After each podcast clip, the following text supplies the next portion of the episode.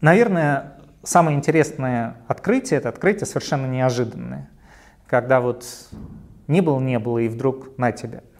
И в астрофизике такие открытия периодически происходят. Одно из таких открытий произошло в две тысячи седьмом году.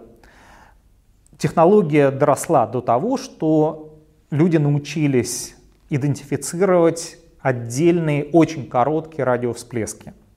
Делать это трудно, потому что в радиодиапазоне или в магнитосфере Земли, или вокруг нас что-то постоянно щелкает.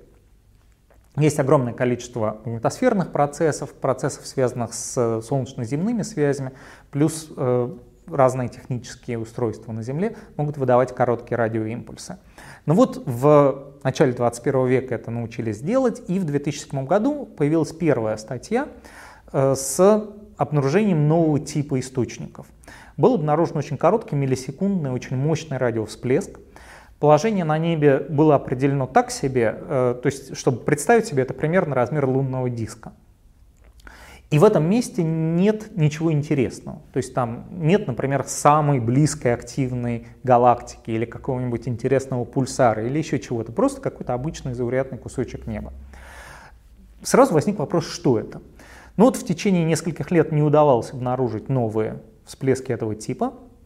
И следующий большой прорыв произошел в две тысячи тринадцатом году, когда было представлено сразу несколько таких событий, и стало ясно, что это действительно какой-то новый тип объектов.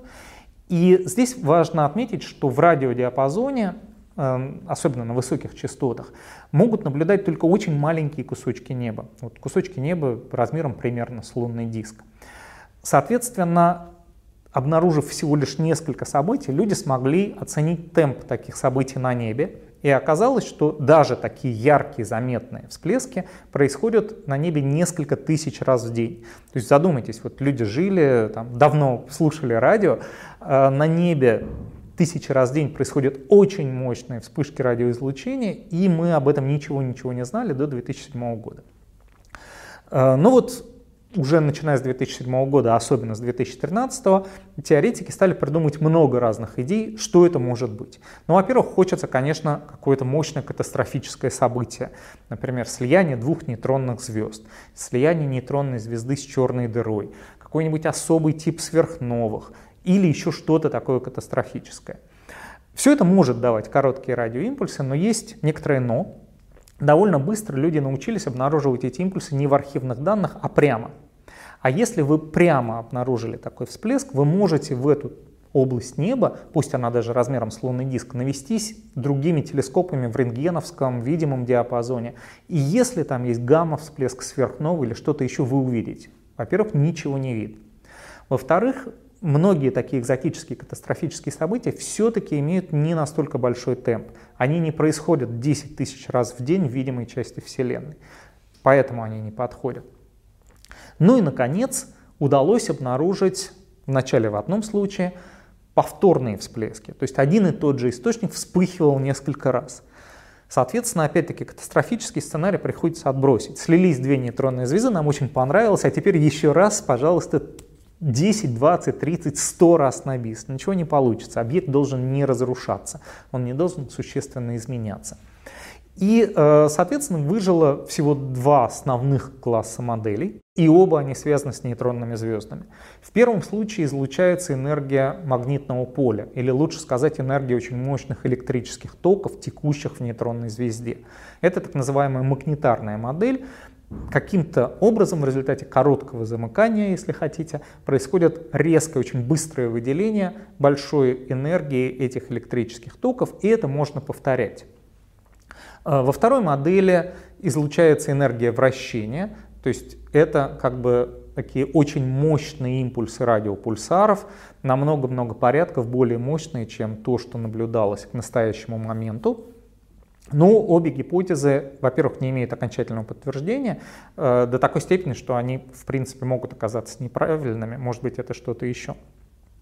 С другой стороны, у нас нет э, таких очевидных идей, какой сейчас нужно взять телескоп, чтобы мгновенно их проверить. Ну и, наконец, никто не уверен в том, что все радиовсплески обязательно объясняются в рамках одной модели, может быть, это какая-то смешанная популяция.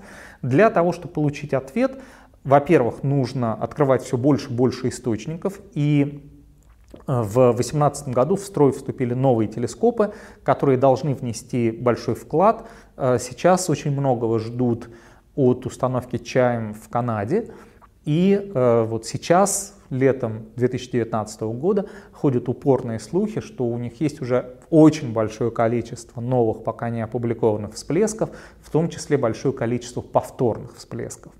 Вторая важная вещь — это научиться очень точно определять положение источников, прямо находить, в какой галактике они произошли. Пока это удалось сделать только в одном случае — первого повторного источника всплесков. Мы знаем, что эти всплески связаны с источником, находящимся на расстояниях в сотни миллионов световых лет, то есть это действительно мощный внегалактический источник вспыхивающего радиоизлучения.